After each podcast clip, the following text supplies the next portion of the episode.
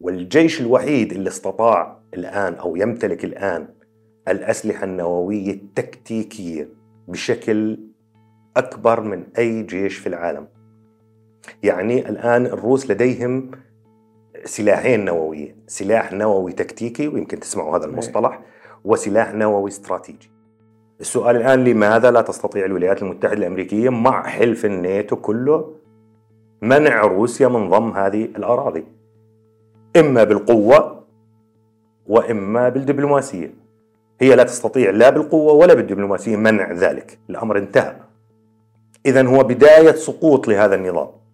فيما يتعلق بالمملكة إذا إذا ما نظرنا إلى آه، المحلل الروسي في آه، روسيا اليوم ألكسندر آه، نازاروف يتحدث بصراحة على أن انتصار روسيا يجب أن يمر عبر المملكة العربية السعودية متمثلة بولي العهد الأمير محمد بن سلمان.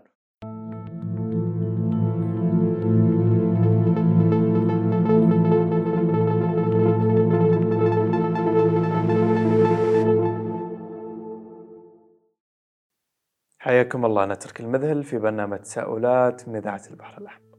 نستكمل حوارنا مع الدكتور هيثم عدوس حياك الله يا دكتور. أهلا وسهلا فيكم. شكرا لكم مرة ثانية. دكتور خلال الحلقة السابقة مرينا بكثير من المحطات المهمة واللي أعطتنا صورة واسعة عن الأوضاع الجيوسياسية في أوراسيا. عرفنا من خلالها أبعاد الحرب الأوكرانية وأن من أهمها أن روسيا هي من غزت أوكرانيا بهدف إسقاط النظام الدولي القائم.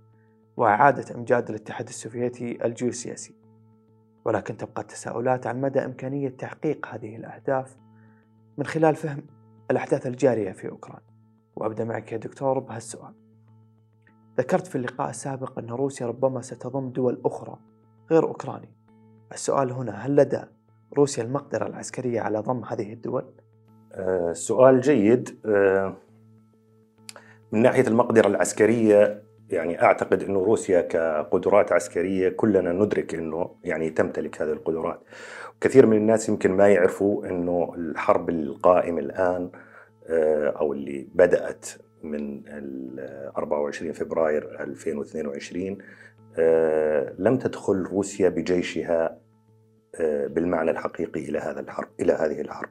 كيف؟ الحقيقة أنه يعني من من يحارب الآن في أوكرانيا حسب تصريحات آه، الرئيس الروسي فلاديمير بوتين في شنغهاي هي عبارة عن وحدة عسكرية متعاقدة مع الجيش الروسي. فقط لا غير بالإضافة طبعا إلى الجيوش أو الناس اللي هم داخل أوكرانيا اللي في المقاطعات أو في الأقاليم. اللي يعني يعتبرها بوتين آه، جزء من روسيا. هم اللي أيضا اللي يحاربوا اللي كانوا يعني يعتبرون مضطهدين حسب رأي روسيا من قبل أوكرانيا. بالإضافة إلى طبعا آه، بعض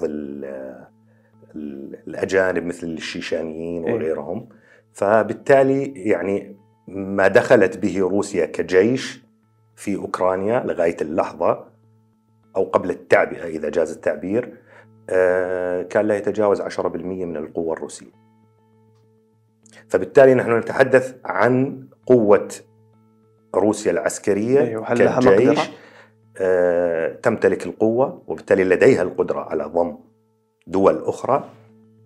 واتضح يعني مؤخرا آه عملية الضم اللي تمت لبعض الأقاليم ومن قبلها في 2014 اللي هي ضم جزيرة القرم. آه، وبالتالي يعني آه، نظريا تستطيع ذلك لكن عمليا أيوه. آه، كيف سيكون رد فعل الدول الغربية الأخرى أو حلف الناتو بشكل عام طيب بس على اللي شفناه في أوكرانيا من الواضح أن الجيش الروسي غير قادر على ذلك هذه نقطة يعني يجب أنه نكون حذرين فيها شلون؟ آه لعدة أسباب. السبب الأول أنه الماكنة الإعلامية الغربية يعني كلنا يعرف أنها آه، بالأساس قوية جدا وبالتالي آه، يعني آه، يكذبون حتى يصدقون.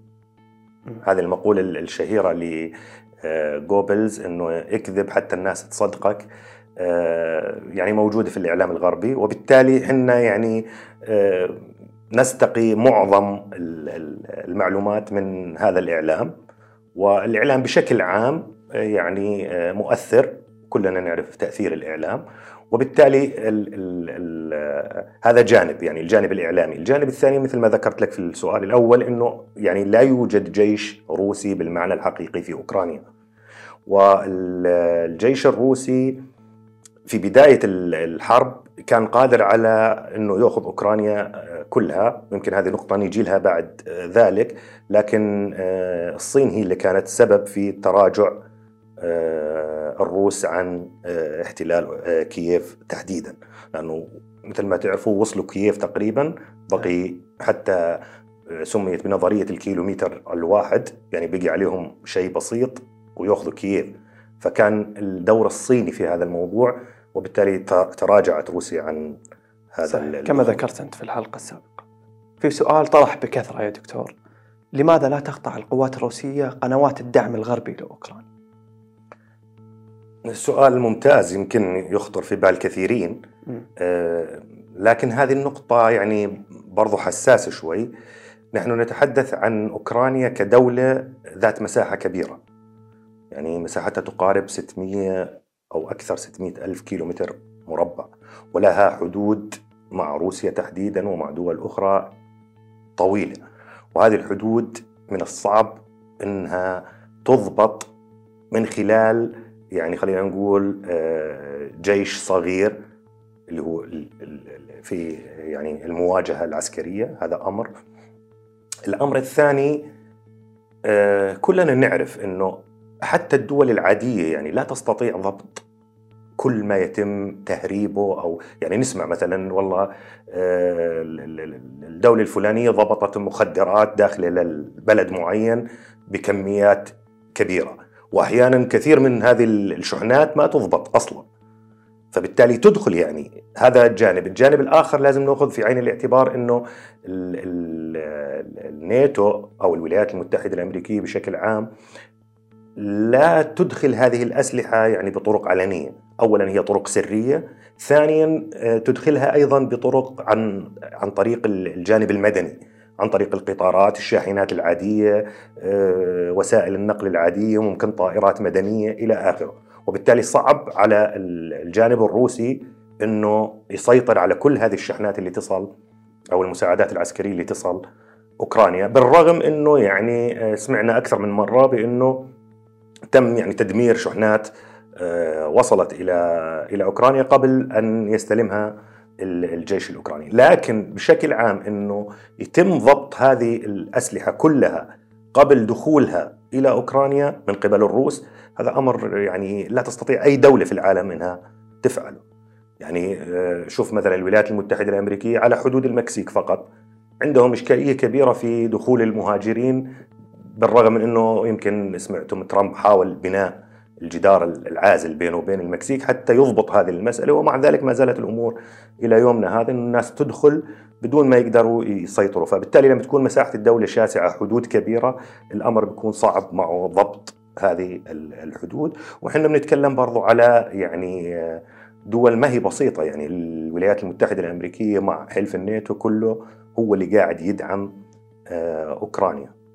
طيب بس وش السبب اللي خلى العملية في أوكرانيا بطيئة ومليئة بالأخطاء؟ بطيئة هذا الأمر نسبي. يعني آه، ما ما هو بطيء بالنسبة لك قد يكون سريع بالنسبة لي والعكس صحيح. عملية آه، أو عندنا نظرة مسبقة أو تصور مسبق لهذا النزاع واللي آه، يعني جعل هذا التصور موجود هي الماكنة الإعلامية أيضا الغربية. بحيث أنه كانت البدايات أو بداية النزاع آه، إنه الولايات المتحدة الأمريكية ودول أخرى غربية تحدثوا عن إنه هذا النزاع قد يستمر أسبوعين، شهرين، شهر إلى آخره، فصار عندنا تصور موجود من الأساس إنه هذه العملية حتنتهي بشكل سريع. فاستمرارها إلى الآن ننظر إلى إنه الأمر آه، في بطء في العمليات. لكن في الواقع يعني صرح الرئيس بوتين في آه، شنغهاي أيضا إنه إحنا ترى يا جماعة مش مستعجلين يعني لا لا لا تفكروا شيء إنه صاير يعني. إحنا نشتغل يعني بهدوء والأمور ماشية. فما يعني ما أحد من الروس أصلا حدد وقت لهذه العمليات أو لهذه العملية العسكرية وإنما حددوا أهداف يجب تحقيقها. متى ستحققت هذه الأهداف بالنسبة للروس؟ آه، تنتهي العملية. عدا ذلك آه، يعني سرعة أو بطء في العمليات هذا جانب آه، نسبي وليس من منظورنا على أنه الأمور يعني أخذت أكبر من ما تستحق. طيب كيف ممكن نفسر التغييرات الكبيرة في هيكلة الجيش وفي مواقع القوات الروسية حول العالم؟ بس أرجع للأخطاء برضو اللي ذكرتها. هذه من ضمنها يعني. من ضمنها. نعم الأخطاء اللي اللي حصلت لدى الجيش الروسي هي أخطاء عادية يعني. أنا يعني ليست لست عسكري في في آه، الجانب العسكري لتوضيح ذلك.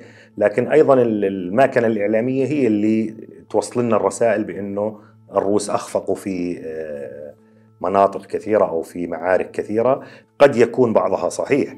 ولكن هذه هذه حال الحرب. يعني أنت لا تستطيع إنه في حرب انه كل الأمور تسير 100% آه، صحيح بس إنهم غيروا حتى قائد العملية الروسية غيروه. نعم يعني هي في في بعض الأخطاء وتستطيع يعني آه، روسيا تجاوز هذه الأخطاء. يعني ليس الخطأ أن يخطئوا وإنما إنه يجب يعني إعادة ضبط الساعة مثل ما يقولوا بحيث أنها تسير الأمور بالاتجاه الصحيح. إيش كان السؤال الثاني؟ آه، كيف ممكن نفسر تغييرات أيوه الهيكل العسكري وبالتالي يعني عندما يحدث في المعارك مثلا أخطاء أو عدم تحقيق تقدم آه، كما كما يريد أو كما تريد الدولة يجب تغيير التكتيك يجب تغيير الهيكلة يجب يعني هذه أمور عادية في المعارك العسكرية. طيب ليش الروس يستخدمون التهديد النووي والتصريحات الحادة من بداية الأزمة؟ الروس آه، يجب أن نفهم إنه الجانب الروسي لديه عقيدة عسكرية يمكن مختلفة عن كل آه، جيوش العالم. أضف إلى ذلك آه، إيش يختلف إيش في العقيده الحين أجي لك فيها جميل.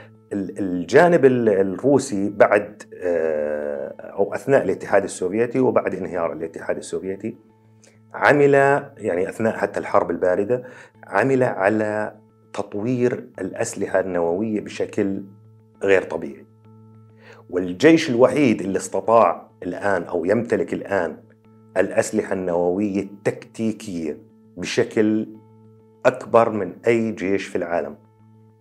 يعني الآن الروس لديهم سلاحين نوويين سلاح نووي تكتيكي ويمكن تسمعوا هذا المصطلح وسلاح نووي استراتيجي. السلاح النووي التكتيكي يبدأ من تقريبا 9 إلى 15 كيلو متر مربع.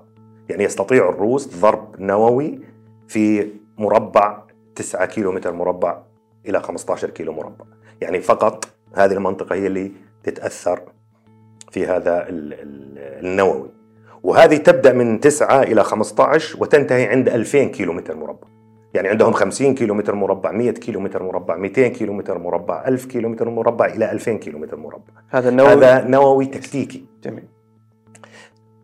الجانب الآخر اللي هو النووي الاستراتيجي والنووي الاستراتيجي هذا مصيبة طبعا اللي هو الصواريخ النووية العابرة للقارات وهذه قادرة على تدمير قارات إذا ما قلنا يعني آه، دول مدن كبيرة هذه جميعها تتميز فيها الروس هذا الميز ليس بالنووي الاستراتيجي هذا كله يملكه وإنما الميز بالنووي التكتيكي وبالتالي هم يعني عودة للسؤال إنه ليش يهددوا فيه؟ يهددوا فيه إنه يعني في حال إنه إحنا وصلنا إلى طريق مسدود إحنا جاهزين. ولغاية اليوم طبعا هم ما زالوا يهددوا فيه. آه، ما نعرف بعد عملية الضم هذه ما جاءت بعض التهديدات من الولايات المتحدة الأمريكية. طيب. قد نأتيها لاحقا. لكن بشكل عام يعني هذا هو العقيدة عقيدة الجيش الروسي يعتبروا السلاح التقليدي يعني لعب أطفال إذا جاز التعبير. طيب هل الرئيس بوتين جاد في استخدام السلاح النووي؟ جاد جدا. يا ساتر. نعم. يعني لكن مثل ما قلنا هم لديهم أيضا عقيدة إنه ما دام الأراضي الروسية غير مهددة ما هي ما هيستخدم السلاح النووي. تم تهديد وجودي للكيان أو للاتحاد الروسي آه، هون ما عنده أي مشكلة في استخدام السلاح النووي وبالتالي علي وعلى اعدائي مثل ما بيقولوا. طيب دكتور في مثل هكذا سيناريو اللي هو ضم روسيا لأقاليم أخرى. آه، وش ردة فعل الولايات المتحدة أو حلف الناتو بشكل عام؟ هل ستسمح لروسيا بالتوسع؟ يعني هل تسمح؟ آه، سؤال ممكن يكون مش في مكانه لأنه لن تسمح. لن تسمح؟ لن تسمح. السؤال هو هل تستطيع عمل شيء؟ في فرق إنه أنا مثلا أسمح لك بشيء؟ جميل. وفي فرق بين إنه أنت يعني أصلا قادر إنك تسوي هذا الشيء سمحت لك ولا ما سمحت لك؟ مم. فأنت يعني ما أنت طالب إذن مني مشان أسمح لك.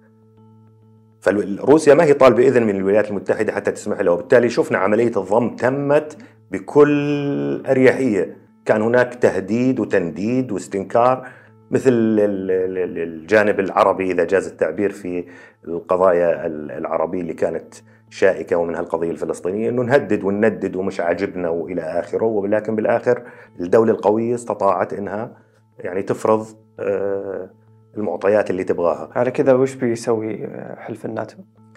هنا السؤال الآن الآن إحنا وصلنا إلى مرحلة في هذا الصراع أو في هذا النزاع إنه روسيا استطاعت ضم 109 ألف كيلو متر مربع فما فعلته روسيا هي ضم قرابة 109 ألف كيلو متر مربع آه، من آه، أراضي أوكرانيا اللي هي طبعا آه، الأربع أقاليم أو البعض يذكر أنه جمهوريتين زائد منطقتين أو إقليمين.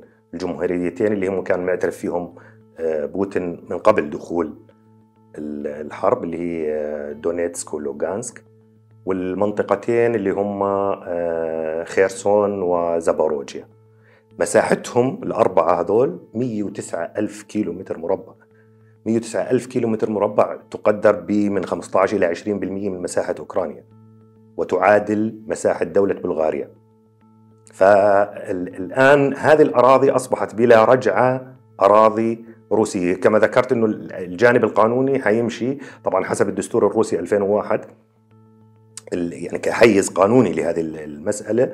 آه، عملية الضم هذه آه، شفنا توقيع ال- الرئيس والرؤساء الأقاليم هذه على على اتفاقيات تعتبر دولية.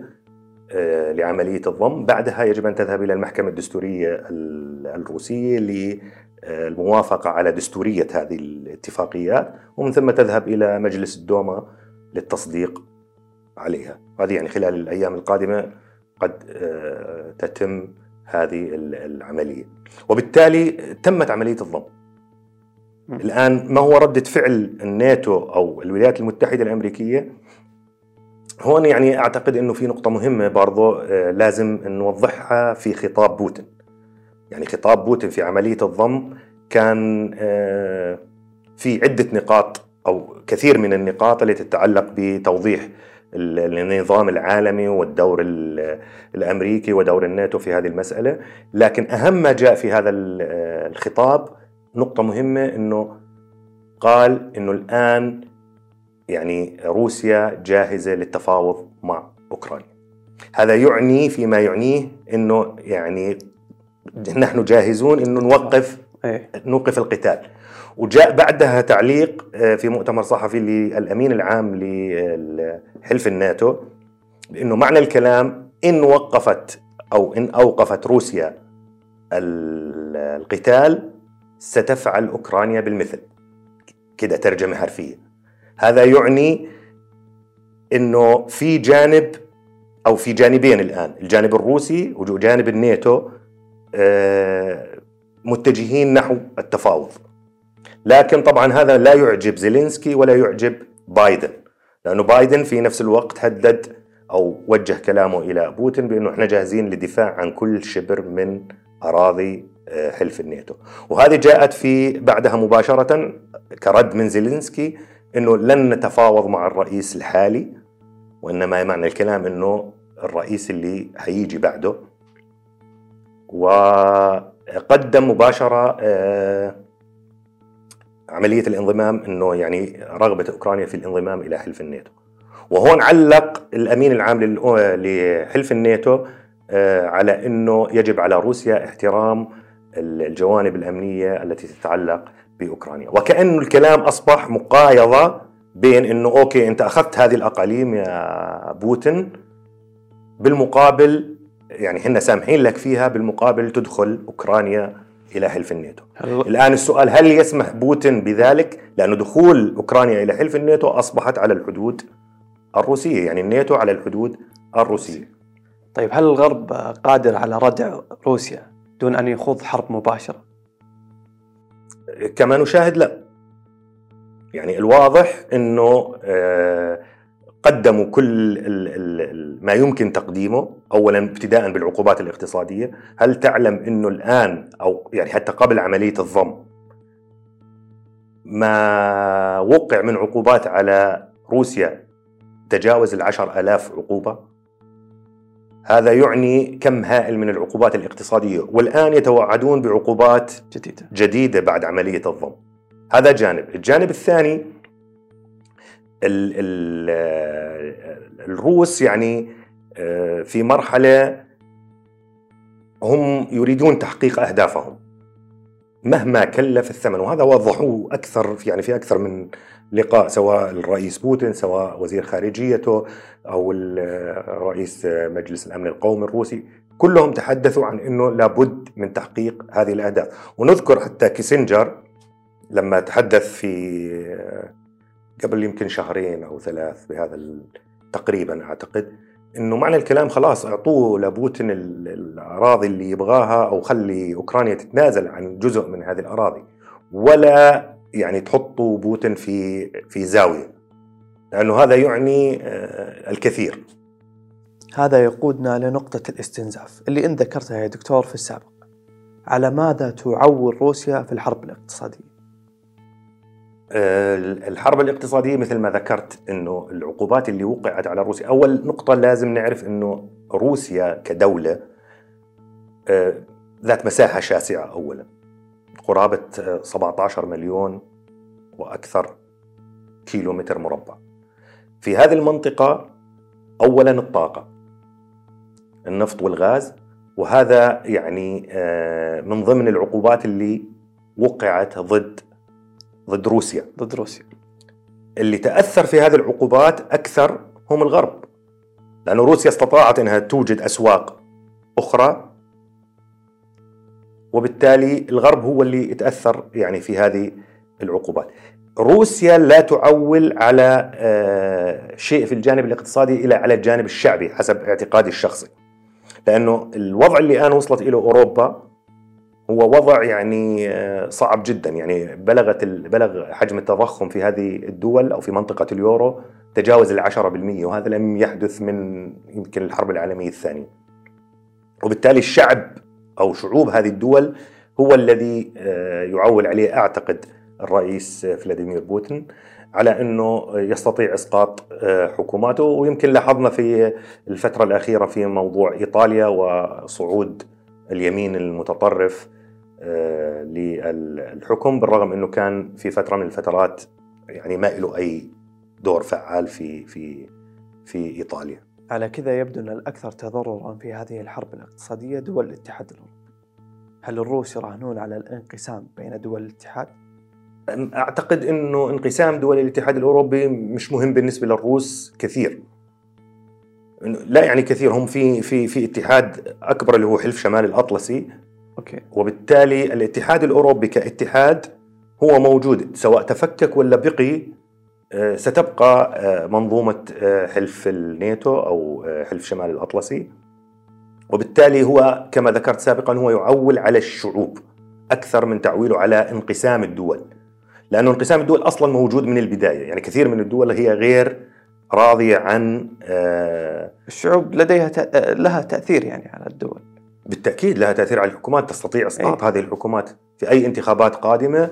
أو حتى بدون انتخابات يعني إذا وصلت الأمور إلى حد معين وخرج الشعب إلى الشارع يستطيع إسقاط كما حكومات. يحدث الآن في ألمانيا على ما أعتقد نعم يحدث الآن في ألمانيا في التشيك في هذا- كثير من الدول الأوروبية الآن مظاهرات آه، عارمة على أنهم حتى تأييد لروسيا لرفع العقوبات عن روسيا لأنهم بالآخر هم المتأثرين والآن إحنا جايين على فصل الشتاء آه، يعني الأمر كارثي حيكون خاصة بعد موضوع تفجيرات أو التخريب اللي حصل في ال pipelines في خطوط الامداد الغاز اللي هي نورد ستريم 1 ونورد ستريم 2 وبالتالي الغرب الآن في مأزق شديد.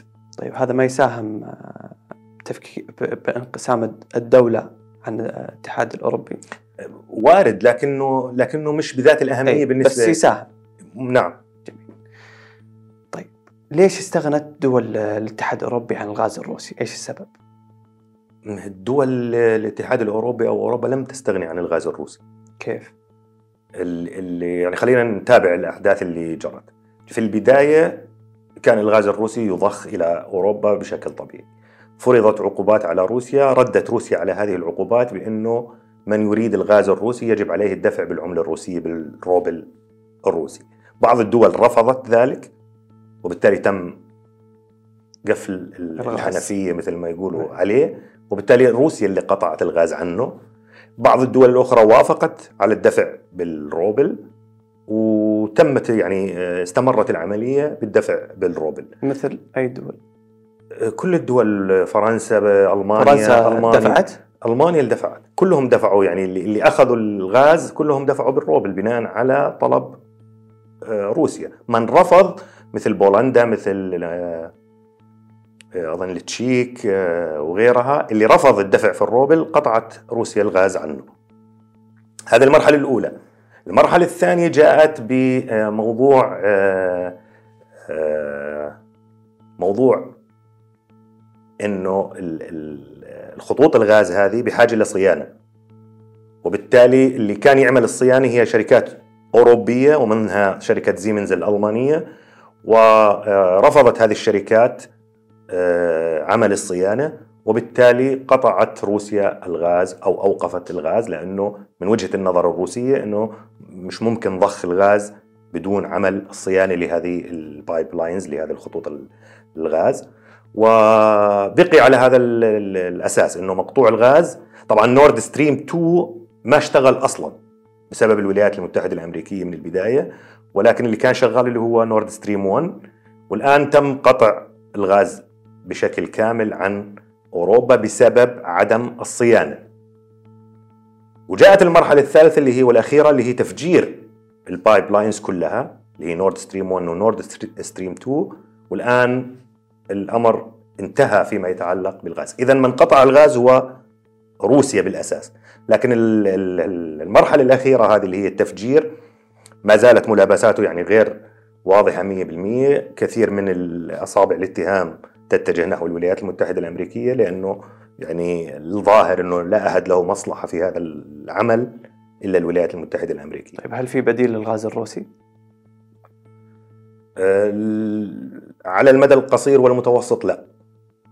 لأنه يعني الآن ممكن لاحظنا في الفترة الأخيرة آه، يعني قدوم كثير من آه، الزعماء الأوروبيين إلى المنطقة العربية ومنطقة الخليج تحديدا للوصول إلى حلول للغاز والنفط لكن هي حلول يعني مبدئية حلول ضعيفة حلول لا تكفي أو لا تسد الحاجة فيما يتعلق أو بمقارنة الغاز الروسي أو الطاقة اللي كانت تصل آه، أوروبا من روسيا. على كذا طيب وين مصلحة الأوروبيين في هذا القرار؟ الحقيقة الأوروبيين يعني نسميهم مساكين. هم تابعين للولايات المتحدة الأمريكية. طبعا هذه التبعية ما جاءت اليوم ولا قبل سنتين ولا قبل عشرة. التبعية هذه موجودة من بعد الحرب العالمية الثانية وتم توقيع اتفاقيات واضحة وصريحة وجاء بعدها كلنا نعرف اللي هي خطة مارشال. وخطة مارشال كانت هي دعم اقتصادي لأوروبا لإعادة بناء أوروبا واقتصادها. وبناء عليه وقعت اتفاقيات لصالح الولايات المتحدة الأمريكية. ما زالت هذه الاتفاقيات سارية المفعول وأوروبا هي تابع للولايات المتحدة الأمريكية ولا تستطيع آه، أنها يعني تبتعد عنه. والدليل واضح فيما يتعلق خاصة بألمانيا. يعني ألمانيا تعتبر رابع اقتصاد على مستوى العالم. وأول اقتصاد في أوروبا يعني تعتبر دولة اقتصادية ضخمة لا تست...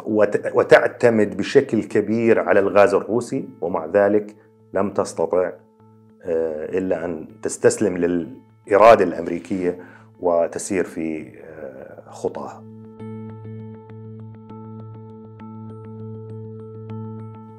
برجع لتساؤل انطرحته في الحلقة السابقة وبطرحه عليك اللي هو من يستنزف من؟ آه، بس آه، بتعيد لي السؤال هذا لو سمحت مرة ثانية لأنه في نقطة برضه مهمة فيما يتعلق بالنورد ستريم 1 ونورد ستريم 2 فيما يتعلق بالطاقة والغاز اللي يصل أوروبا من آه، من روسيا. الآن إذا ثبت فعلا يعني إنه الولايات المتحدة الأمريكية هي من قام بهذا العمل التخريبي لخطوط الغاز، طبعا هذه الخطوط حصلت في في أوروبا يعني في منطقة البلطيق. خطوط الغاز يعني في الصياغة القانونية هي خطوط روسية في منطقة أوروبية. يعني هدف روسي على أرض أوروبية. وبالتالي استهدافه من قبل الولايات المتحدة الأمريكية هو استهداف لهدف روسي في أوروبا. المخابرات الروسية في أحد المقالات آه، مقال يعني يعتبر خطير إذا صح يعني الكلام فيه على أنه المخابرات الروسية توصلت إلى ما هو يعني مفاده أو سبب تفجير هذه الخطوط إنه الولايات المتحدة الأمريكية تسعى إلى مشروع يسمى تريموريا. وتريموريا هذا المشروع هو قطع الغاز الروسي عن أوروبا واستبداله بالغاز الأمريكي. وبالتالي تبقى التبعية الغربية أو الأوروبية للولايات المتحدة الأمريكية وهذا المشروع يقال إنه 12 دولة من آه، وسط وشرق آه، أوروبا هي اللي داخلة فيه وأوكرانيا قدمت طلب للدخول فيه. طيب هل الغاز الأمريكي يستطيع تعويض الغاز الروسي؟ آه، يستطيع لكن الإشكالية في التوقيت. على المدى القصير والمتوسط لا مستحيل. يوجد أي حلول. لأنه أنت بحاجة إلى وقت طويل حتى تمد أنابيب الغاز، وهذا الغاز طبعا الغاز المسال له إشكاليات يعني تقنية وفنية أنا شخصيا يعني ما ما أعرفها لكنها آه، بحاجة إلى محطات إعادة آه، تدوير لهذا الغاز أو إنها تعمل غاز مسال. وبالتالي هذا الأمر يعني لا يتم إلا عبر الأنابيب. وعبر الأنابيب هذه مشاريع طويلة الأمد. وإن إن إن جازت أو يعني إن قامت فيها الولايات المتحدة الأمريكية تحتاج إلى سنين يعني. وبالتالي الأوروبيين مضطرين إنه خلال هذا الفترة كلها إنهم يعني يعيشوا بحالة تقشف إذا جاز التعبير. طيب من يستنزف من؟ أيوة من يستنزف من؟ من يستنزف من يعني آه، قد يراها البعض في جانب والبعض الآخر في جانب آخر. يهمني رأيك أنت. الحقيقة أنه الجانب الروسي إذا تبغى رأيي هو اللي يستنزف أوروبا وأمريكا.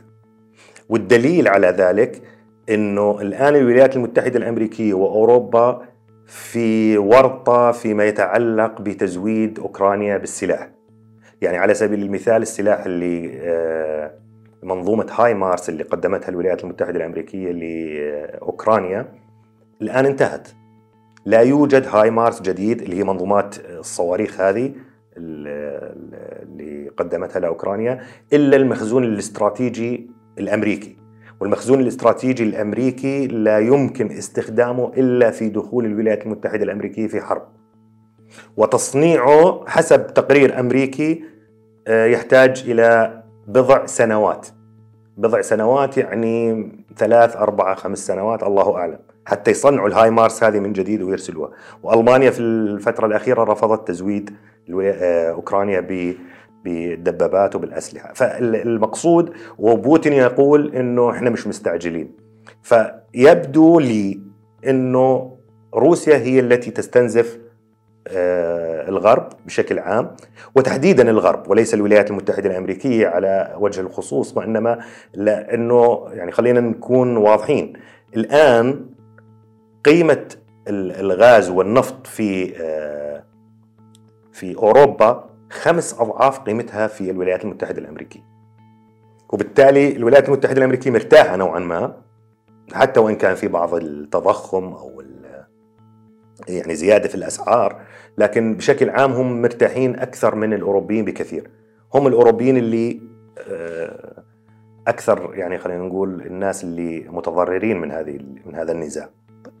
استنزاف الروس. عفوا فخليني أكمل النقطة هذه إنه موضوع الاستنزاف من وجهة نظري إنه الروس هم اللي يستنزفوا الآخرين لكن في نهاية المطاف هو استنزاف للكل. حتى وإن كان يعني الروس مرتاحين شوي إنه الروس إلا إنه أيضا استنزاف. يعني إذا إذا استمرت ال- ال- ال- المعارك أو استمر هذا النزاع لفترات أطول هو استنزاف للكل. وهذا الاستنزاف نهايته يعني آه، واضحة. إما جلوس للمفاوضات وإما تصعيد. والتصعيد آه، يعني مساراته تقريبا معروفة. طيب استنزاف الروس للغرب يأتي من أي ناحية بس؟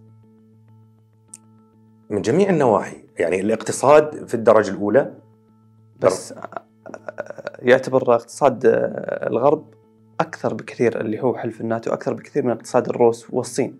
صحيح.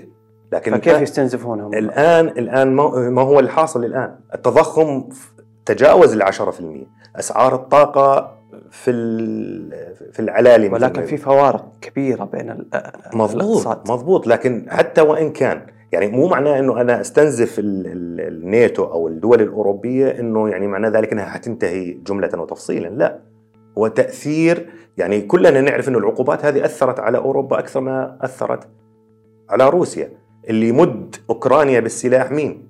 أوروبا والولايات المتحدة الأمريكية مين اللي يستنزف؟ طيب كيف لدولة واحدة تستطيع أن تستنزف مجموعة من الدول بحجم وقوة الاتحاد الأوروبي؟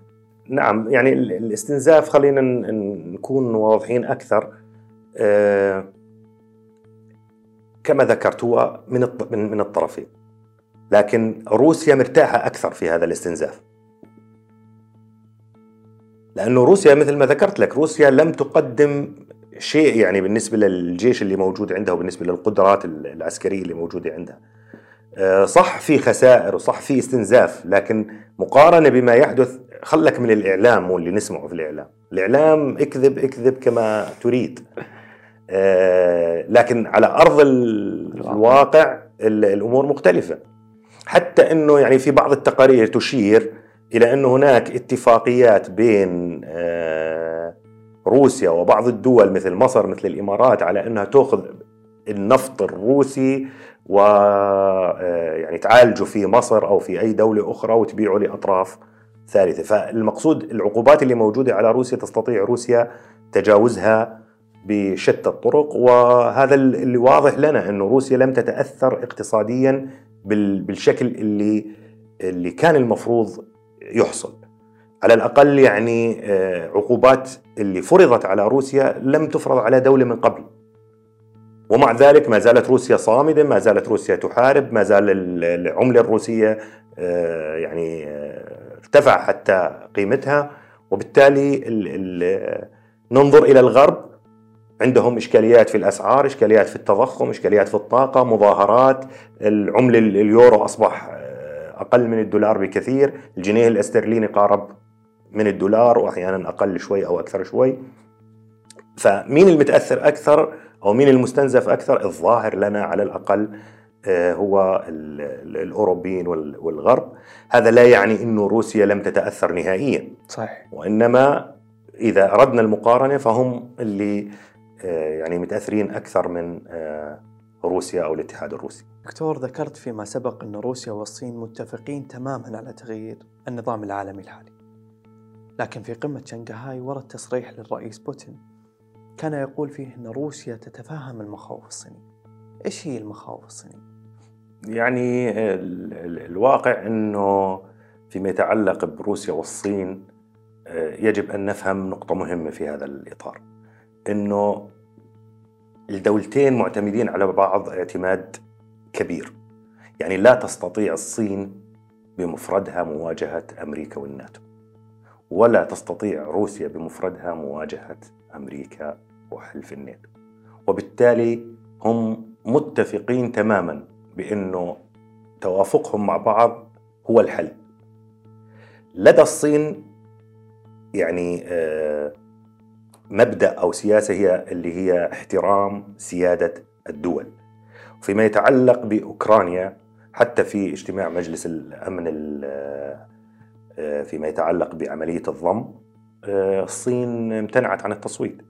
كان يعني كان الاجتماع لإدانة روسيا على ضم هذه الأقاليم ومن ضمن الدول اللي امتنعت عن التصويت هي الصين مع أربع دول أخرى منها البرازيل أعتقد وغيرها.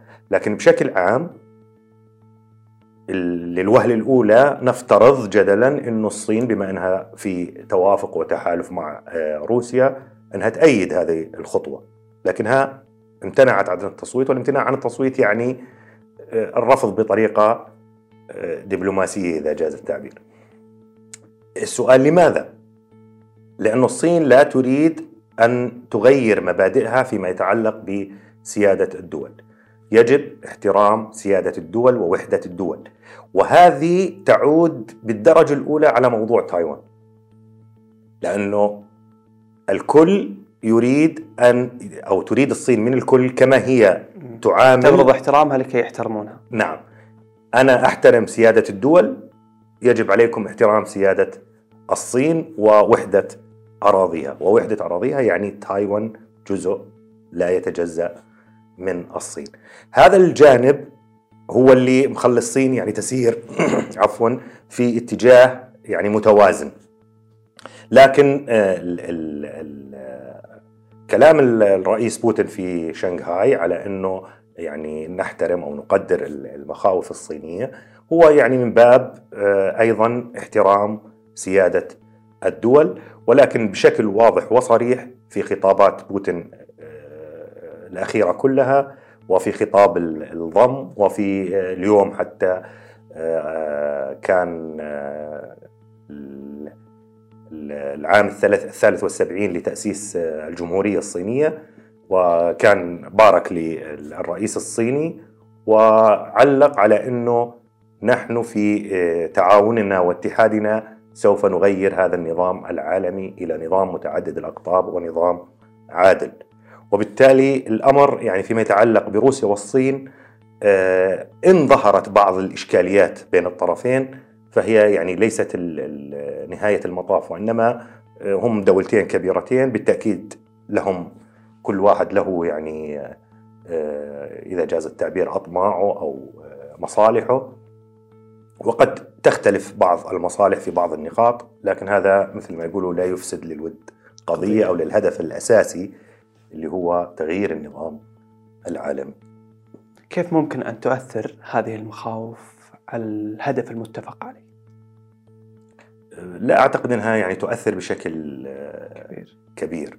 هي يعني من باب يمكن إعلاميا أكثر من أنها جوهريا يعني لها تأثير وبالتالي هم يعني متفقين على كثير من النقاط وفي خطاب بوتين في خطاب ضم هذه الأقاليم تحدث عن إنه هذا النظام العالمي اللي إحنا عايشين فيه اللي هو الاوحاد القطبيه نظام استعماري، نظام كاذب، نظام مخادع، نظام آه، ذو معايير مزدوجة وهذا الكلام يجب أن ينتهي إلى نظام عالمي متعدد الأقطاب عادل. هذا النظام الذي يريده بوتين. هذا النظام الذي يريده بوتين. كيف سيحققه سيحققه بوتين؟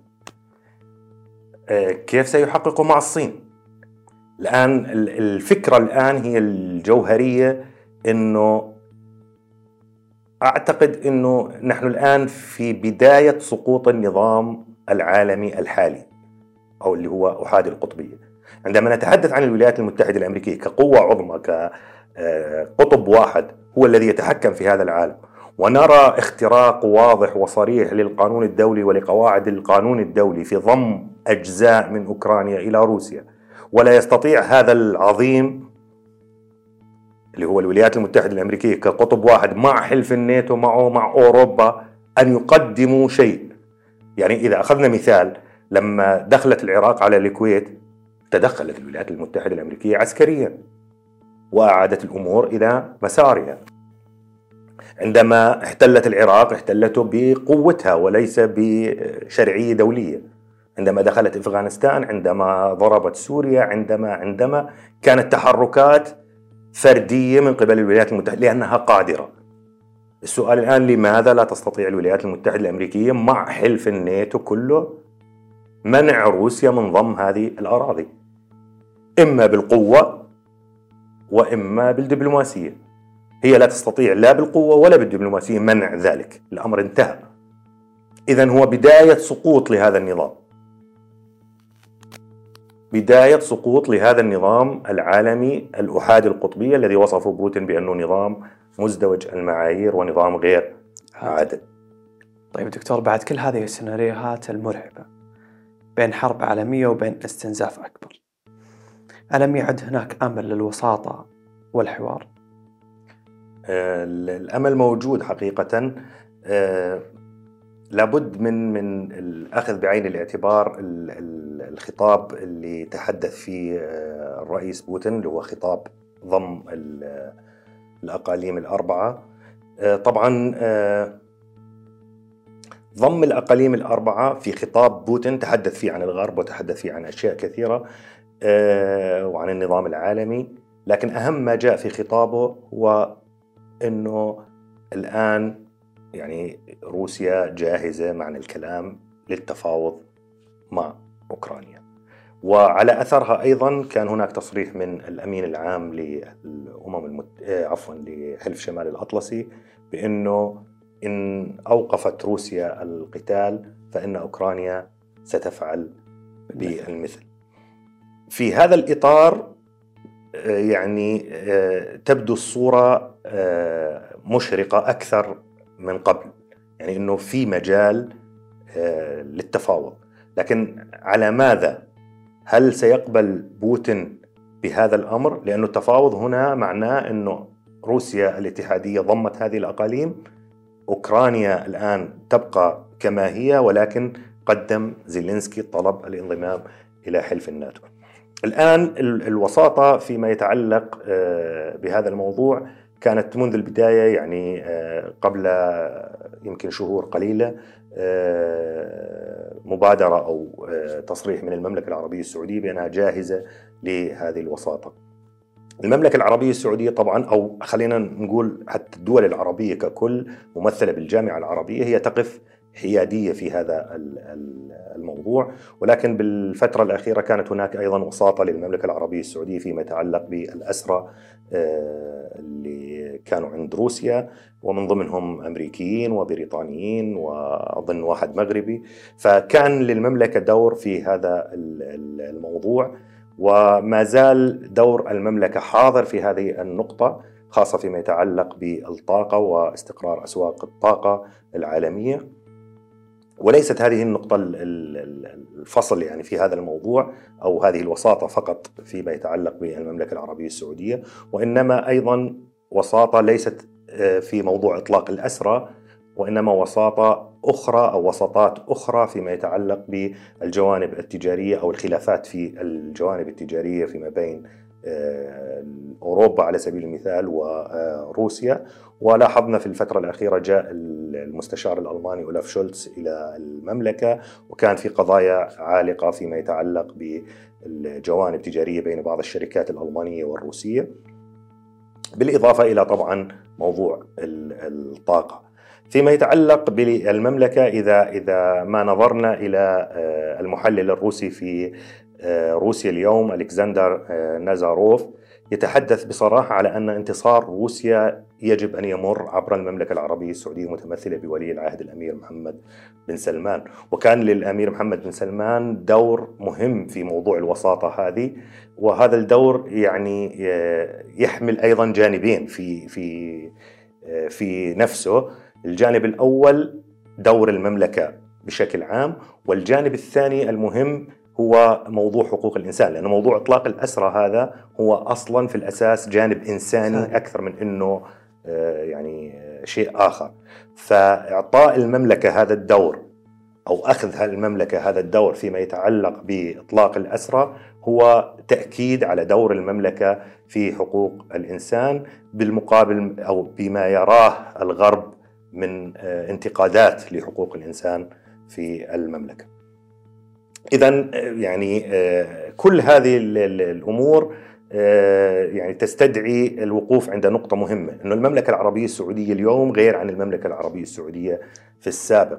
كانت في السابق كما تعلم أنه هي يعني ضد الاتحاد السوفيتي في وقت الاتحاد السوفيتي وكان المجاهدين في أفغانستان يعني كانوا يدعموا من قبل المملكة في حربهم ضد الاتحاد السوفيتي، اليوم العملية معكوسة. للدور اللي تلعبه المملكة وللدور اللي تلعبه روسيا في الخلافات اللي حاصلة بين المملكة والولايات المتحدة الأمريكية. هذا كله في جانب والجانب الأهم من هذا إنه المملكة تريد أن تلعب دور أكبر وما دمنا نتحدث عن الجيوبوليتيك فالمملكة لها دور جيوسياسي آه، مهم جدا في المنطقة خاصة فيما يتعلق بإسرائيل والخلاف اللي حصل في الفترة الأخيرة بين إسرائيل وروسيا. الآن آه، إسرائيل تحاول ان ان يعني أن آه، تجعل المملكة العربية السعودية تابعة لها وهذا ما لا تريده المملكة العربية السعودية وطبعا الأمر لا يتعلق بالتطبيع ولا بالقضية الفلسطينية كموضوع وإنما في الجيوسياسي الجيوسياسة في المنطقة والدور القيادي للمملكه العربية السعودية آه، بشكل عام. أضف إلى ذلك إنه دور المملكة العربية السعودية الحيادي والوساطة هو دور مهم بالنسبة لروسيا خاصة أن المملكة العربية السعودية لا تمثل فقط المملكة العربية السعودية وإنما هنا حياد للإسلام بشكل عام. والمملكة العربية السعودية تمثل الإسلام. الإسلام وبالنسبة لبوتين آه، مليار ونص مسلم موجودين هم على الحياد ممثلين بالمملكة العربية السعودية. وهذا يعني داعم لبوتين ولسياساته ولتجاوز آه، العقوبات المفروضة على روسيا. إلى أي مدى ستحقق هذه الجهود نتيجة إيجابية في ظل هذا التصعيد؟ آه، مثل ما ذكرت أنه كان في دور للمملكة سابقا آه، أو طرح أنه جاهزة للوساطة بين روسيا وأوكرانيا الدور الآن يعني يعتمد على بوتين حقيقة بوتين صرح بأنه جاهز للتفاوض مع أوكرانيا. حلف الناتو ممثل بأمينه العام آه، صرح بأنه آه، إن أوقفت روسيا القتال فإن أوكرانيا ستفعل بالمثل. السؤال هو هل يقبل بوتين بهذه الصفقة؟ هي الآن صفقة مقايضة بين الأقاليم اللي ضمت إلى الاتحاد الروسي وبين أنه أوكرانيا تدخل في حلف الناتو. فهل يقبل بوتين إنه يصل حلف الناتو إلى حدوده أم لا؟ إن قبل بذلك فالوساطة ستكون موجودة وإن لم يقبل أعتقد إن الأمور آه، قد تزيد آه، تصعيدا خاصة إنه زيلينسكي وبايدن آه، لا يرغبون في مثل هذا التفاوض أو هذا الحل.